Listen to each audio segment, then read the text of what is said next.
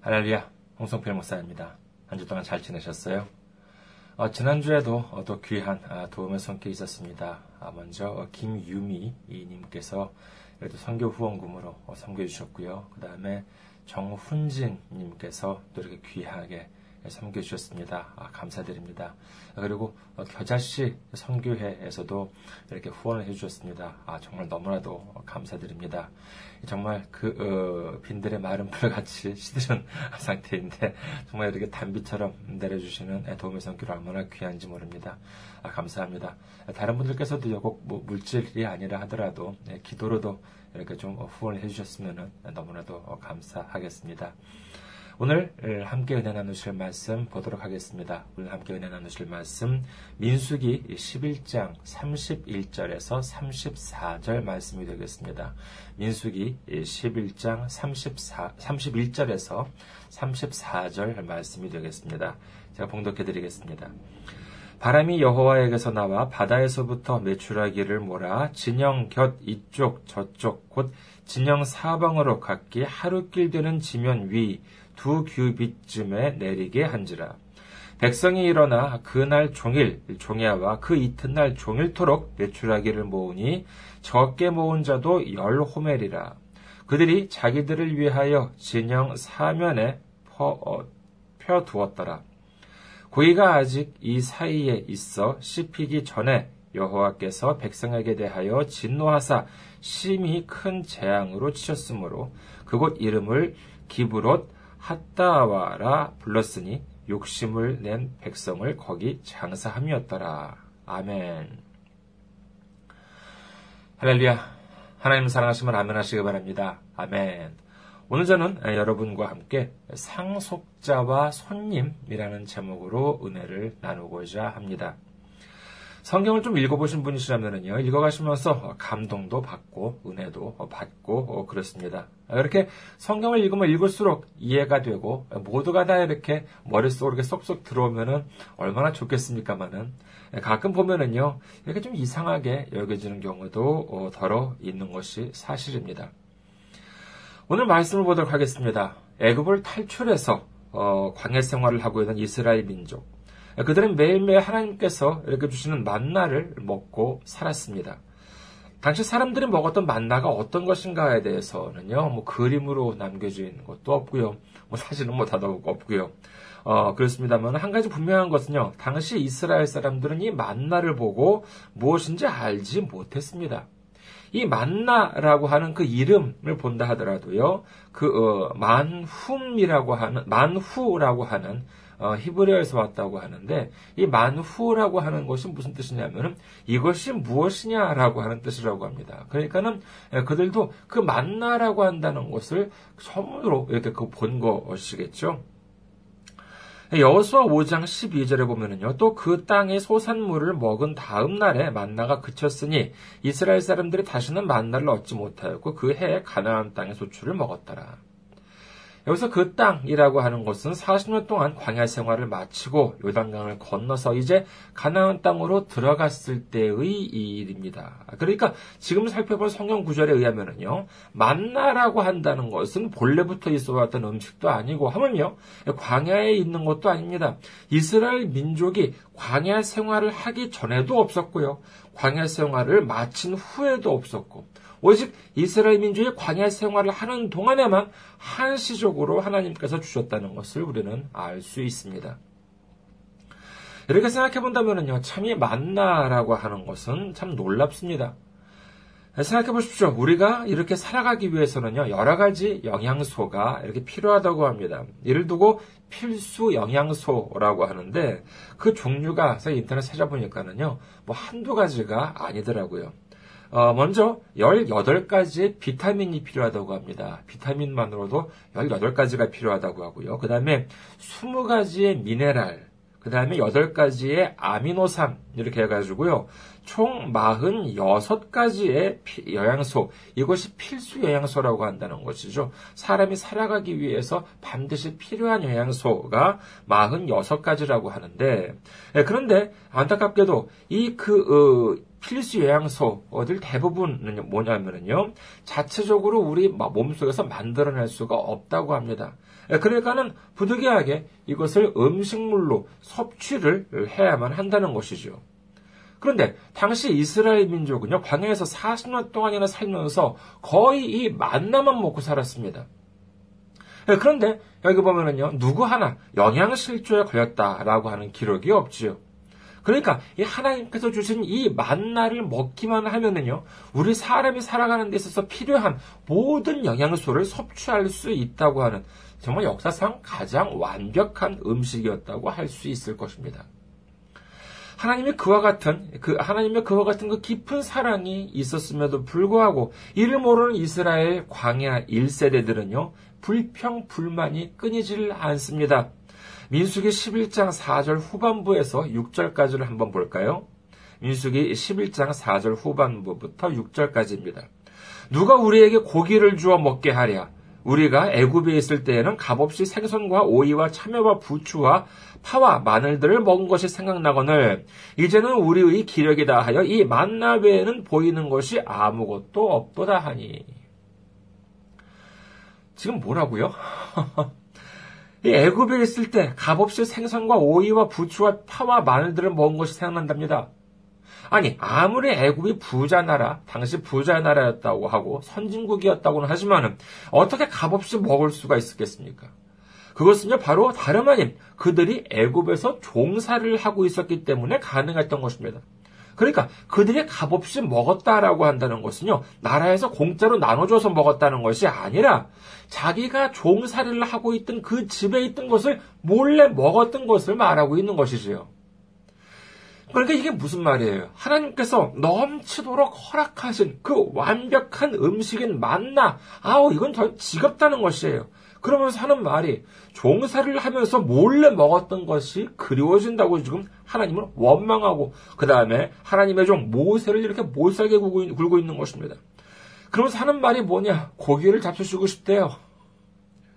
이와 같은 이스라엘 민족을 보고요. 어, 모세가 하나님께 하소연을 합니다. 민수기 11장 13절에서 15절입니다. 이 모든 백성에게 줄 고기를 내가 어디서 얻으리까? 그들이 나를 향하여 울며 이르되 우리에게 고기를 주어 먹게 하라 하온즉 책임이 심히 중하여 나 혼자는 이 모든 백성을 감당할 수 없나이다. 주께서 내게 이같이 행하실 텐데 구하옵나니 내게 은혜를 베푸사 즉시 나를 죽여 내가 고난 당함을 내가 보지 않게 하옵소서.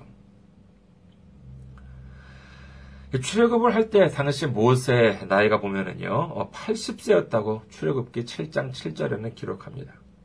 이 백성들이 얼마나 원망하고 불평, 불만을 하고 못살게 굴었으면요. 지금 이 80 먹은 노인네가 지금 이렇게 하나님께 차라리 자기를 죽여달라고 하소연을 하고 있는 것입니다. 이 광경을 보신 하나님께서는 얼마나 가슴이 찢어지셨을까라고 하는 생각을 합니다. 네, 그래서 하나님께서 어떻게 하십니까? 어, 그래? 고기가 잡수고 싶으시다고? 네, 그러면서 어, 내가 사랑으로 너희한테 베풀어준 이 완벽한 음식인 만나를 무시하고 내 종으로 세운 모세를 이렇게 못살게구나? 그래, 좋아, 고기 줄게. 그러면서 하나님께서는 모세에게 말씀하십니다. 같은 민수기 11장 17절에서 20절 보면은요. 내가 강림하여 거기 너와 말하고 네게 임한 영을 그들에게도 임하게 하리니 그들이 너와 함께 백성의 짐을 담당하고 너 혼자 담당하지 아니하리라. 또 백성에게 이르기를 너희의 몸을 거룩히 하여 내일 고기 먹기를 기다리라. 너희가 울며 이르기를 누가 우리에게 고기를 주어 먹게 하랴. 애굽에 있을 때 우리에게 어, 있을 때가 우리에게 좋았다 하는 말이 여호와께 들렸으므로 여호와께서 너희에게 고기를 주어 먹게 하실 것이라 하루나 이틀이나 닷새나 열흘이나 스무 날만 먹을 뿐 아니라 냄새도 싫어하기까지 한 달 동안 먹게 하시더니 이는 너희가 너희 중에 계시는 여호와를 멸시하고 그 앞에서 울며 이르기를 우리가 어찌하여 애굽에서 나왔던가 함이라 하라. 하나님께서는 말씀하십니다. 모세야 걱정하지 마. 너 혼자한테 힘든 짐을 지게 하지 않을 거야. 내가 내 능력으로 종살이에서 해방을 시켜주고 애굽에서 탈출시켜줘서 자유민으로 만들어줬더니만 이제 와서 기껏 하는 소리가 종살이 때가 그리우시다고. 그때 종살이 하면서 주인 몰래 잡수시던 고기가 그리우시다고. 좋아 그래. 먹게 해줄게. 하루나 이틀? 아니야. 아주 지긋지긋할 정도로 먹게 해주마. 그러면서 어떻게 하십니까? 민수기 11장 31절에서 32절에 보면은요, 바람이 여호와에게서 나와 바다에서부터 매출하기를 몰아 진영 곁 이쪽 저쪽 곧 진영 사방으로 각기 하루길 되는 지면 위 두 규빗쯤에 내리게 한지라. 백성이 일어나 그날 종일 종야와 그 이튿날 종일토록 매출하기를 모으니 적게 모은 자도 열 호멜이라 그들이 자기들을 위하여 진영 사면에 펴두었더라.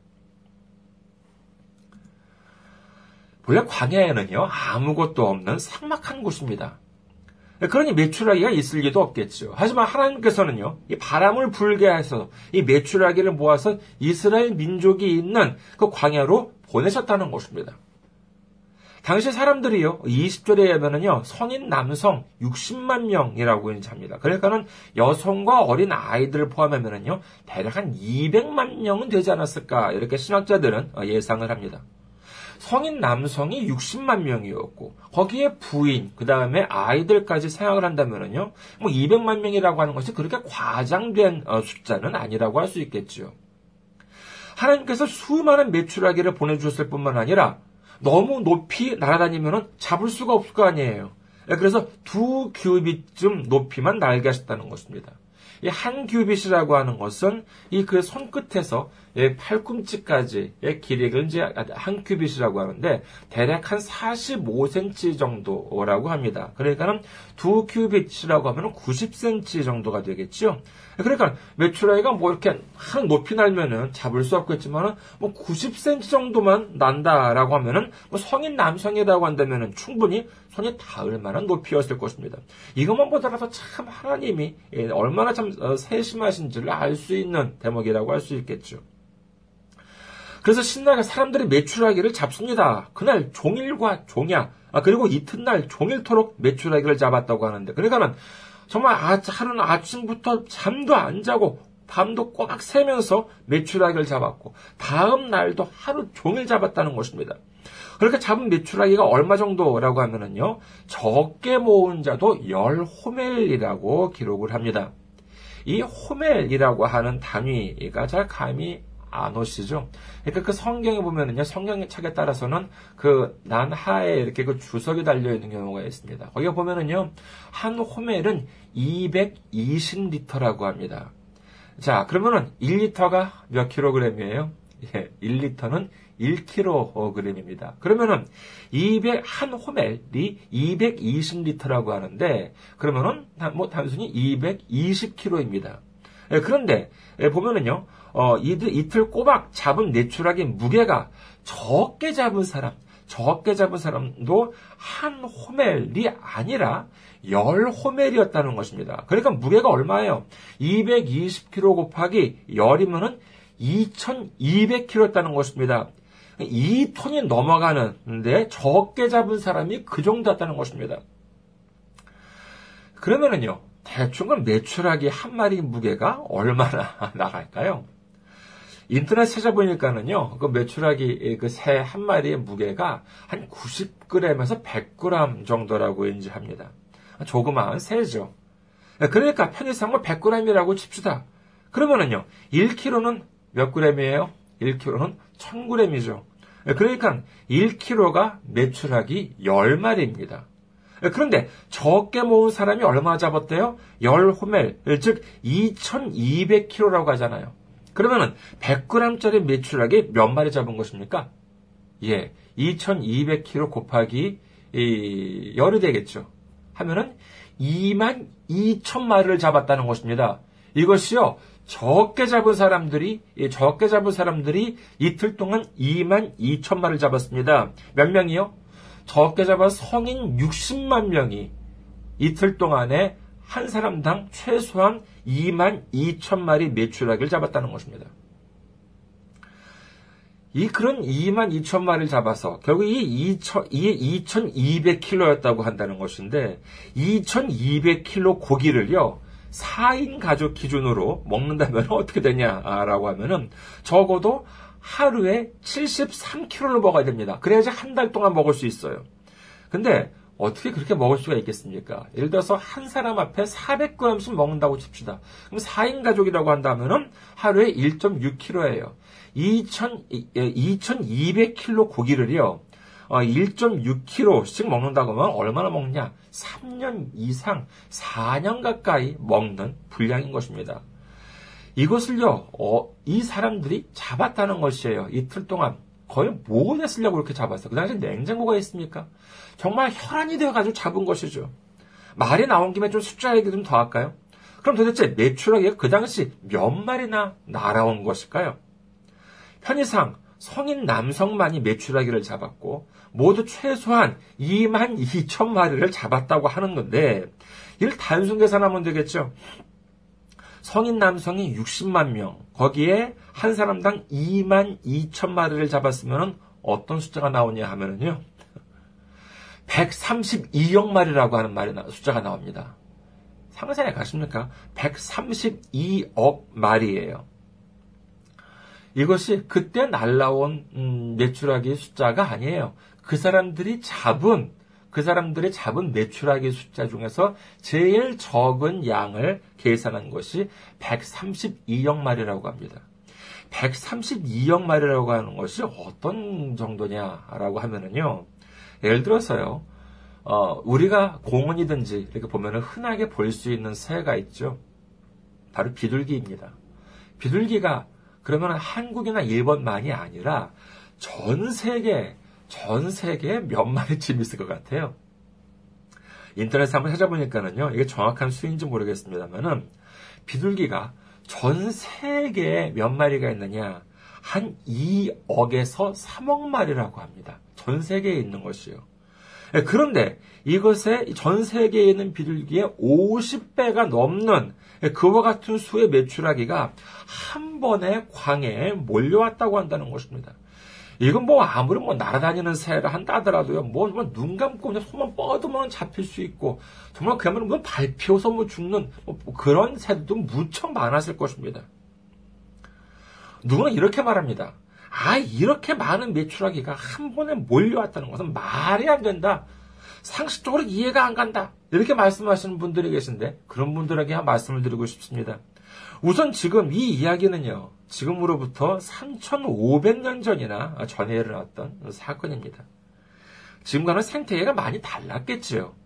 그리고 무엇보다도요, 이 정도의 일을 못 믿는다면 어떻게 홍해가 갈라졌다라고 한다는 것을 믿을 수 있을 것이요. 어떻게 예수님께서 부활하셨다는 것을 믿을 수 있겠습니까? 홍해의 기적도요. 예수님의 부활도 믿을 수 있는 근거가 무엇입니까? 바로 여기에 있는 우리가 믿고 있는 성경책에 기록이 되어 있기 때문에 그런 것입니다. 성경은요, 전혀 오류가 없는 하나님의 말씀이라고 믿기 때문에 우리는 믿을 수 있는 것입니다. 그렇다면요, 매출하기가 132억 마리가 몰려왔다라고 하는 것을 못 믿을 이유가 없는 것이죠. 어, 이것은 어담입니다만은요, 어, 인터넷 찾아보니까는요, 지금 현재 매출하기는 멸종 위기라고 합니다. 어쩌면 이때 너무 많이 잡아가지고 지금 이렇게 멸종 위기인지도 모르겠다라고 하는 생각을 잠깐 해봤습니다만은요, 뭐 이거 어디까지 여담입니다. 아무튼 하나님께서 이처럼 어마어마한 수의 매출하기를 보내주신 이유가 무엇이었겠습니까? 첫 번째는 뭐겠습니까? 첫 번째는요, 하나님의 능력이라고 한다는 것이죠. 하나님이 마음만 먹으면 이런 어마어마한 능력을 하실 수도 있다. 너희들한테 매출하기 고기를 못 먹여줘서 어, 하나님의 능력이 부족해서라고 하는 것이 아니라 하나님께서 마음만 먹으면 이와 같은 어마어마한 능력을 행할 수가 있다라고 하는 것을 보여준 것입니다. 그 다음에 또 하나가 뭐예요? 이 얼마나 이 탐욕입니까? 얼마나 이 정말 생각해 보십시오. 한 사람이 이틀 동안에 2만 2천 마리 매출액을 잡아서 어디에다 쓰려고 합니까? 냉장고도 없고 보관할 수 없는데 말입니다. 정말 그렇지만 그때는 얼마나 정말 사람들이 정말 그 눈이 혈안이 돼가지고 정말 탐욕 속에서 정말 아무것도 생각하지 않고 이 매출액을 이 탐욕이라고 한다는 것을 보여주는 그와 같은 부분이라고 할 수가 있겠습니다. 그럼 하나님께서 이렇게 예, 매출하기를 보내주셨을 때 사랑의 마음으로 보내주셨을까요? 아닙니다. 하나님께서는 분명 이 불평, 불만을 늘어놓고 예, 하나 님을 원망하고 하나님의 종 모세를 원망하는 그들에게 써가지고 진노하셨다고 성경은 기록합니다. 하지만 우리가 아는 것은 무엇입니까? 하나님은요, 어, 좋은 하나님이십니다. 우리에게 좋은 것을 주시기를 원하고 계신 하나님이십니다. 그런데도 왜 이스라엘 백성에게 이 만나만 주셨을까? 라고 하는 것이죠. 고기도 좀 주고 여러 가지 맛있는 것도 좀 주었으면 좋겠는데 왜 이렇게 광야이고 험한 어, 광야 광야이고 험한 그런 상황에서 이렇게 만나만 주시고 그랬을까요? 광야라고 하는 것은 정말 어마어마하게 험난한 곳이죠. 정말로 불뱀 도 있고요. 그 다음에 물도 없습니다. 음식도 없지요. 그런데 왜 이렇게 험한 음, 상황을 하나님께서 허락하신 것일까요? 이것이 정말 그 어, 하나님께서 이스라엘 백성을 미워했어요? 아니요. 미워하고 증오했다면요. 하나님께서는 간단합니다. 단번에 쓸어버리시면 됩니다. 이렇게 사상 건건이 불순종하고 그러는 사람들을 미워하셨다면요. 이렇게 살려두셨겠어요? 하나님께서는요. 이스라엘 백성을 어마어마하게도 사랑하셨습니다. 너무나도 사랑하셨습니다. 그러면 하나님께서는 이스라엘 백성을 사랑하신다고 하면서 왜 이렇게 험난한 광야 생활을 허락하셨을까요? 그 이유는 성경에 나와 있습니다. 신명기 8장 14절 후반부부터 16절까지 봅니다. 신명기 8장 14절 후반부부터 16절까지입니다. 여호와는 너를 애굽 땅 종되었던 집에서 이끌어내시고 너를 인도하여 그 광대하고 위험한 광야 곧 불뱀과 전갈이 있고 물이 없는 건조한 땅을 지나게 하셨으며 또 너를 위하여 단단한 반석에서 물을 내셨으며 네 조상들도 알지 못하던 만나를 광야에서 네게 먹이셨나니 이는 다 너를 낮추시며 너를 시험하사 마침내 네게 복을 주려 하시면느니라. 아멘. 이렇게 어려움을 겪게 하신 이유를요, 하나님께서는 분명히 말씀하십니다. 뭐라고 말씀하십니까? 예, 그렇습니다. 마침내 우리에게 복을 주시기 위해서 그러셨다는 것입니다. 그럼에도 불구하고 이스라엘 백성들은요, 이 하나님의 마음을 이해하지 못하고 불평, 불만을 늘어놓고 있습니다. 자, 이들에게 하나님께서 넘치는 예, 매출하기를 보내주셨습니다. 하지만 그것이 축복이었습니까? 아니었습니다. 오늘 본문 33절에서 34절에 뭐라고 적혀 있습니까? 고기가 아직 이 사이에 에서 씹히기 전에 여호와께서 백성에게 대하여 진노하사 심히 큰 재앙으로 주셨으므로 그곳 이름을 기브롯 핫다와라 불렀으니 욕심을 낸 백성을 거기 장사함이었더라. 이 기브롯 핫다와라고 하는 것은 탐욕의 무덤이라고 한다는 것입니다. 그 많은 고기, 정말 자기들이 다 먹지도 못할, 그것을 정말 그 혈안이 돼가지고, 정말 가지고 그냥 그 모은, 이와 같은 탐욕에 젖어 있었다는 것이죠. 예, 그러니까 그 고기를 정말 씹기도 전에, 씹기도 전에 하나님께서는 큰 재앙을 내리셨다는 것입니다. 그러므로 인해 가지고 욕심을 내니 백성들이 크게 치셨다고 성경은 말씀하십니다. 그런데 성경을 읽다 보면은요, 이 부분이 이상하게 여겨질 수가 있습니다. 그 이유는 뭐냐? 두 가지입니다. 첫째로 뭐냐면은요, 하나님께서는 하나님께 뭔가를 구하는 것이 죄예요? 아니에요. 죄가 아닙니다. 주님께서는 분명히 우리에게 구하라고 말씀을 하셨습니다. 그런데 왜 이렇게 기껏 주신 고기를 씹기도 전에 이렇게 재앙을 내리셨을까요? 둘째로 보면은요, 사실 백성들이 고기를 달라고 했던 적이 이번이 처음이 아닙니다. 두 번째였습니다. 출애굽기 16장에 보면 16장에 보면은요, 이때는 만나도 주셨고 고기도 주셨습니다. 출애굽기에는 이렇게 그러면 출애굽기에서는 이렇게 주셨는데 왜 이제 와서 민수기에서는 이처럼 무서운 재앙을 내리셨을까? 하나님한테는 무슨 한 번만 구할 수 있고 두 번은 구할 수가 없어요. 네, 그런 무슨 뭐 횟수 제한 그런 거 없습니다.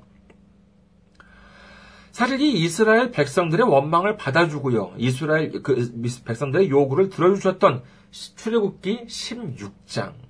그리고 이 원망에 대해서 진노하시고 무서운 재앙으로 주셨던 민수기 11장 사이에는 중요한 사건이 있었습니다.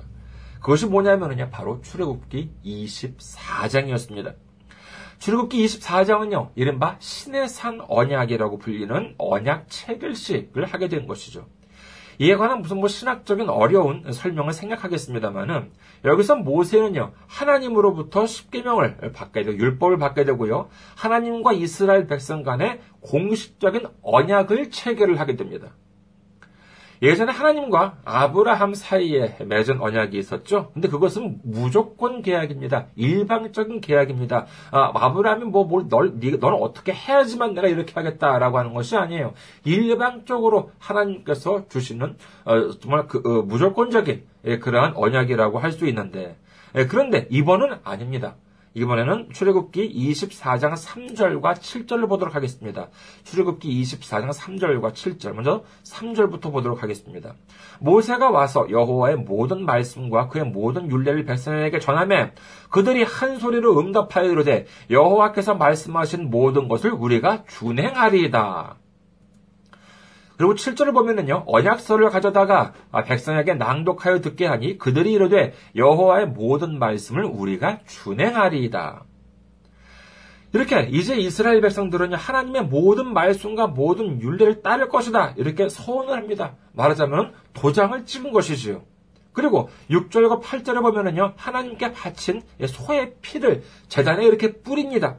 이것이 뭐냐라고 하면은 바로 이 피를 얘기하는 것인데 이 피는 생명을 상징하지만요 또 희생도 상징하는 것입니다. 그러니까 이를 어길 시에는 이를 어길 시에는 준엄한 심판, 이 생명에 관한 심판이 따른다라고 하는 정말 어마어마한 그와 같은 음, 계약이라고 할 수가 있는 것입니다. 이것이 바로 이렇게 피로 맺어진 언약, 그러니까 신의 산 언약을요, 여기 정말 그 피의 언약이라고도 이제 한다는 것입니다.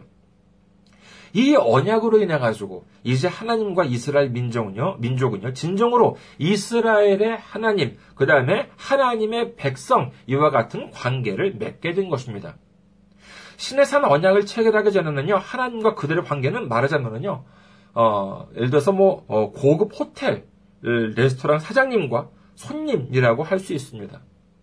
우리도 예를 들어서 뭐 어떤 뭐 고급 호텔 아니면 고급 호텔 레스토랑 식당 같은 데 들어갑니다. 그러면은 거기 사장님이나 뭐 직원이요 우리를 친절하게 대해줍니다. 식당에 들어가면은요 웃는 얼굴로 우리를 반겨주고요 자리로 안내해줍니다. 그 자리는 깨끗한 식탁보로 덮여져 있고요. 그 다음에 냅킨도 예쁘게 이렇게 접혀 있습니다. 메뉴에 대해서 물어보면은요, 하나하나, 뭐 귀찮다는 말도 안 하고, 하나하나 친절하게 설명도 해주고요. 음식이 다 되면은 공선에 가져다 줍니다. 물을 다 달라면 더 주고요. 그 다음에, 어, 이거 뭐 포크가 좀 지저분하네? 라고 하면은, 아이고, 죄송합니다. 죄송합니다. 그러면서 곧바로 새 그릇으로 바꿔주고 그럽니다. 얼마나 좋습니다. 좋습니까? 그런 반면, 직원들은 어때요? 손님들이 많으면 바쁘게 움직입니다. 손님들이 무슨 불평, 불만을 하면, 아, 너무 죄송합니다. 아, 이렇게 사과를 합니다. 아, 직원들이 뭐 그런 아름다운 자리, 뭐 깨끗한 식탁부가 깔린 자리에서 밥을 먹습니까? 정말 그 손님들이 안 보이는 저쪽 안쪽, 아니면 허름한 무슨 뭐 이렇게 직원 식당 같은 데서 떼어오기도 할 것입니다. 레스토랑 사장이 그럼 직원들을 공손하게 대합니까? 아니요. 어, 얘 봐, 자네, 너 이거 해, 저거 해. 이렇게 지시를 합니다. 그리고 그 지시에 따르지 않으면 어떡합니까? 혼이 나기도 하겠지요. 그리고 또 어디 그뿐인가요? 직원이라고 하면은 당연히 이 정말 가게가 오픈하기 전에 훨씬 전에 나와서 준비를 해야 하고 그 다음에 가게 문을 닫은 다음에도 그 뒷정리가 보통 일이 아닐 것입니다. 그런데 어느 어, 고급 호텔에 한 젊은 직원이 있었습니다. 거기 사장님은요, 아주 엄하기로 소문이 난 사람이었다고 합니다. 그래서 그 모든 대부분의 많은 직원들이 오래 버티지 못하고 매달 이렇게 바뀌었다고 해요. 근데, 에, 그래서 그, 어, 보니까는요, 이상하게 이 한 젊은이는 아주 꿋꿋하게 오랫동안 근무를 하고 있었다는 것입니다. 에, 그래서 그렇다고 하면 이 사장님이 그 젊은이한테는 뭐 상냥하게 대해주거나 하는 것이 아니에요. 오히려 다른 사람들보다도 훨씬 더 엄하게 대하면 되겠지, 대했지, 봐주거나 하는 것 같지가 않았습니다. 근데 이것을 좀 지켜보던, 이게 호텔 그 단골 손님이 있었다고 해요. 그래가지고 하루는요, 신기하게 해가지고 이 단골 손님이 이 젊은이한테 어, 조용히 물었다고 합니다. 이봐, 자네는 정말 참 대단한 것 같네. 어? 내가 자네를 이렇게 오랫동안 지켜봤는데 말이야. 저렇게 엄한 사장님 밑에서 그냥 어떻게 이렇게 오랫동안 꿋꿋이 이렇게 버틸 수 있는지 그 비결이 있다면 혹시 나한테 좀 얘기를 해줄 수 있겠나 이렇게 물어봤다고 합니다. 그러니까는요 이 말을 들은 젊은이가 아, 소영이 웃으면서 이렇게 설명을 해줬답니다. 사실 저 사장님은 제 아버지입니다. 그리고 몇 년 뒤면은요 이 호텔을 제가 물려받게 되어 있습니다. 이 말을 들으니까는 이 당구손님도 모든 것이 납득이 되었다는 것이지요. 생각해 보십시오. 손님이라고 한다면은요. 아, 상냥하게 대우도 하겠지요. 요리도 갖다 주겠지요. 다 먹으면 그것도 치우겠지요. 무슨 불평이나 불만을 이야기하면 사과도 하고 요구도 들어줘야 할 것입니다. 하지만 그러면 뭐합니까? 손님은 어차피 남남입니다. 가족도 아니고 식구도 아니에요. 밥 다 먹으면 갈 사람입니다. 그리고 아무리 단골 손님, 아무리 VIP라 한다 하더라도요. 그리고 아무리 매상을 많이 올려준다 하더라도 가게 문을 닫을 시간이 된다라고 하면 네 보내야 합니다. 다시 말씀드립니다만 아무리 좋은 손님이라 한다 하더라도 그 사람은 남남이기 때문에 그렇습니다. 하지만 가족은 어떻습니까? 영업시간이 끝나면은요, 바닥도 쓸고, 테이블도 정리하고, 그릇도 치우고, 정신없이 바쁩니다.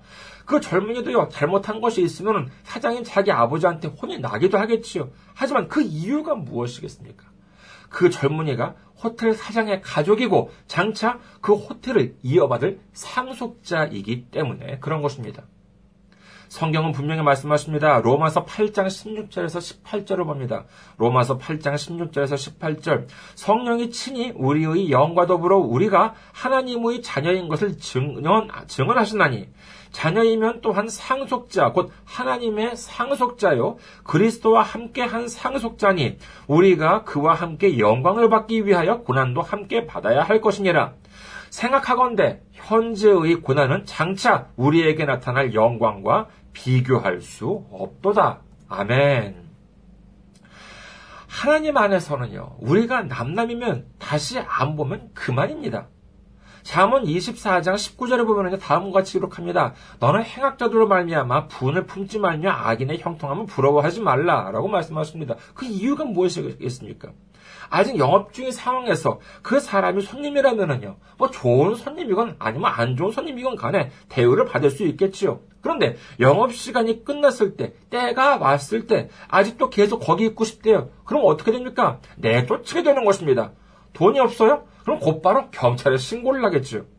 그런 사람은 성경에서는 뭐라고 적혀 있습니까? 마태복음 7장 23절. 그때 내가 그들에게 밝히 말하되 내가 너희를 도무지 알지 못하니 불법을 행하는 자들아 내게서 떠나가라 하리라. 여러분, 손님이 좋으시겠습니까? 상속자가 좋으시겠습니까? 제가 평신도 때 여러 교회 다니다 보면은요, 교회에서 뭐 이걸 해달라, 저걸 해달라, 그렇게 얘기를 하면은요, 아, 저기 싫어합니다. 아, 그냥 자기는 예배만 드리고 가겠다는 것이에요. 예, 그, 하지만 생각해 보십시오. 아무한테나 이걸 해달라, 저걸 해달라, 라고 교회에서 부탁을 하겠습니까? 아닙니다. 그것은 이제 교회, 당신은 이제 교회의 손님이 아니라 교회의 주인이, 교회의 가족이 되어달라라고 부탁을 하는 것입니다. 생각해 보십시오. 교회에 새로 온 사람한테 전도를 하라고 부탁을 하겠어요? 아니면 청소를 하라고 하겠어요? 이것도 갖다 주고 저것도 갖다 주고 챙겨주고 그렇습니다. 그건 이유가 뭐냐? 아직 그 사람은 손님이기 때문에 그렇다는 것입니다. 주님도 마찬가지입니다. 이것도 해주고 저것도 해주고 그럴 때는 아직까지 손님인 것이에요. 예, 홍해도 갈라주셨습니다. 단단한 바위에서 물도 내주셨습니다. 아무것도 요구하지 않았습니다. 왜요? 그때까지는 아직 그들은 손님이었던 것입니다. 하지만 손님이 좋은가요?